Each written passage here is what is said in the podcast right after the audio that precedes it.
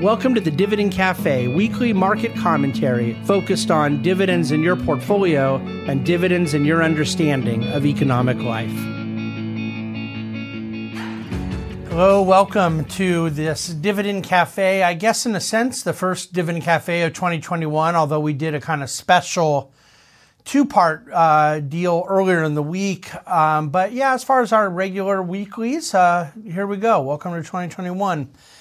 Um, you know, I'll say the same thing here on the podcast that I kind of kicked off the written Dividend Cafe commentary with this week. It's quite a it's quite a great first week of 2021 for investors, and quite an awful first week of 2021 for so many other things. And and I'm sure everyone knows what I'm talking about. But but look, the um the big question I think that might be on people's minds right now, just literally in the in the moment of this week or the last few days or whatnot, is why the markets have, have done so well, and yet there is this just obvious, really um, significant strain in the national psyche and, and, and agony over the events of what took place the other day, uh, visual imagery. And we saw a lot of the social unrest over the summer, a lot of violence, a lot of vandalism and and uh, markets did kind of fine through it. Um, it was mostly restricted to a few different cities and so forth. But I think that there is a um, a symbolic uh, uh, issue around the what we saw take place at our at our own Capitol building, the nation's capital, on, on Wednesday. And, and so I imagine all of you have various sources of news and sources of commentary and editorial that, that you may go to um, that, that have scratched your itches this week in terms of reading more, understanding it more, hearing more, how to think through it, whatever. Um, and I don't think I'm one of those sources. I think that people listen to Dividend Cafe for investment and market commentary. There's always, inevitably, I don't really shy away from it, uh, uh, intersection of those things with politics and with philosophy and, and other areas. But in this case, I don't want to over saturate what's already been widely discussed. Um, it was, you know, I, I, I was just utterly appalled at what I saw this week. I was really, frankly, more just depressed. And yet I'm not surprised the markets shrugged it off because I really have have tried to studiously understand what makes markets operate for many, many years of my adult life. And it's my job to try to articulate those things to you. And I believe that it is an inconsequential market event, what took place this week. Uh, that we last week had a certain amount of headwinds and tailwinds in the market, and that next week those same exact headwinds and tailwinds are still in place various good factors, various bad factors. What will drive asset prices is never going to be as correlated to the big cultural moments and big uh, political moments as as we may may think. It's very easy to bore those categories. Um, I don't let those categories get bored in the way that I actually manage money. But right now, I'm not even so much talking about what real portfolio positioning is involved. I'm talking more about the way we think about these things and why they might be separated. Um, there was a pretty extensive amount of work that had been done. I think I've really overworked my team this week, and, and I know the uh, mental preparation and the actual writing itself that I did personally to get to the point of preparing the 2020 recaps and perspectives and 2021 outlooks and perspectives was vast, and yet I feel it really important to try to provide that value, that perspective, um, as one thinks about how they want to be positioned, as one sort of considers how they want to think about their portfolio, state of their financial goals and, and strategies that are aligned to those goals. And so I do hope that if you're listening to this podcast right now, you did listen to the part one, which was the 2020 recap that we did earlier in the week, and then the part two, which was the 2021 um, forecast and themes and so forth that we have. Um, I'll color a few little things in right now. That at dividendcafe.com, um, as much as any uh, that we ever do. The written, I think, this week is superior to the podcast you're listening to or the video you're watching because uh, the charts that are there, I think, are really, really interesting. I mean, they're interesting to me. Otherwise, I wouldn't have put them in. Uh, but also just myself. Actually, I have it written out, printed out right here. Um, taking um, 2020 and breaking it into the three phases, like the pre-COVID phase, the during COVID peak panic, national margin call phase, and then the post-COVID peak phase, and looking at what sectors and what asset classes did what in each of those phases, and then how that blended through the whole year. Looking at just the gravity and the violence of the drawdown, and you look at these asset classes that were down 30%, 40%, 60%, and then you see their end of the year number that was up 20%, that, you know, and, and it's the same asset classes, but that's how significant the drawdown was on the way to those total returns.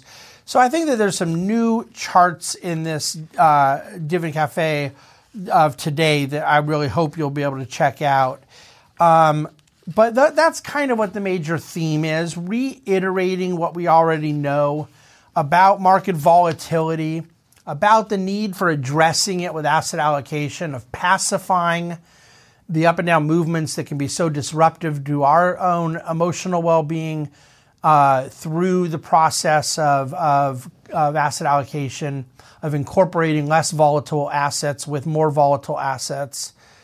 Um, that that overall theme right now eh, of, of growth rotating into value um, is most certainly one that we've been on for a while, uh, and and it's one that I expect is now you know picking up steam and will continue to pick up steam. It won't go in a straight line by any means. But I think you have a lot of historical support. I put a chart in there as well of just real secular periods of time throughout the 1990s, growth outperforming value. And then the next decade, value just trouncing growth. And then in the last value, of course, in the last decade, of course, growth having its run. And now here we go into the, this next cycle. And, and yet, I also want to be careful when we talk about the difference between absolute and relative returns. If one believes that, um, for example, uh, value is going to outperform growth on a relative basis, I did not say that growth would be down 20. I didn't say growth would be up 10. It's just simply that the belief in that situation is that growth could be up X and value would be up something more than X and, and generally something meaningfully more than X. And I think I think that um, those trends have played out, and there's really really good economic reasons why it isn't just coincidence or happenstance right now it's primarily valuation driven. It's a, these are the ebbs and flows of markets and their own embedded cyclicality. Uh, capital, if you recall, is always and forever on this never ending, insatiable search for its most rational and best use. And finding things that are at an abundant valuation gets to a point where it becomes somewhat irrational or somewhat suboptimal and it rotates into where it could find a better use, which may be in more undervalued assets.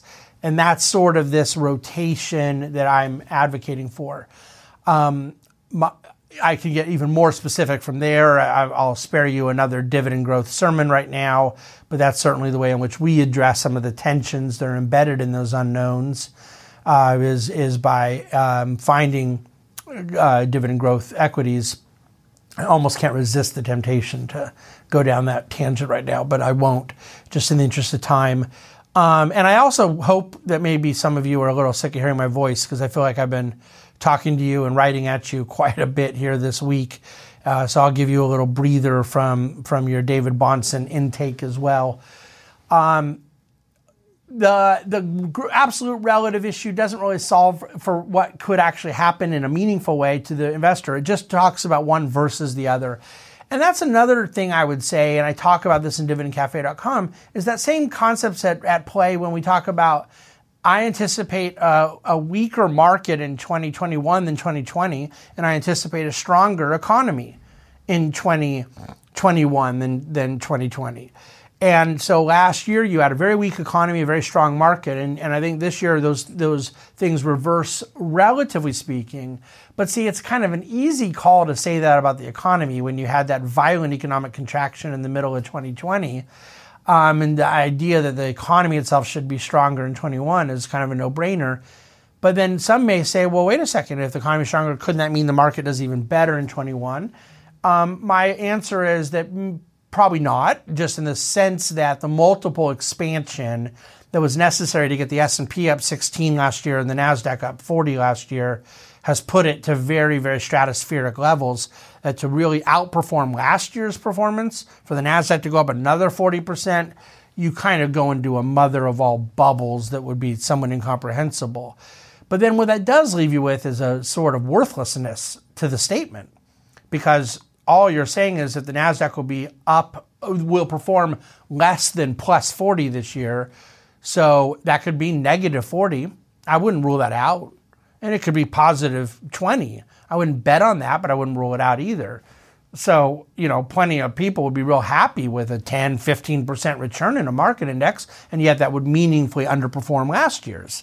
So that's why I don't think it's very helpful or actionable. It doesn't speak to the, the um, reality of goals based asset allocation, how we want to allocate a client portfolio in the present context.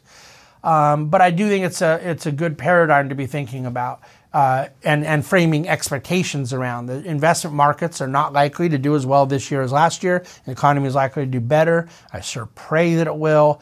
I think of the 140,000 leisure and hospitality people that lost jobs in December and pray that they find new jobs as the economy reopens and as we go into a more advanced phase of economic recovery uh, in, Lord willing, a couple of months. So, like I said, I want to give you a breather from my voice, so I'm going to leave it there.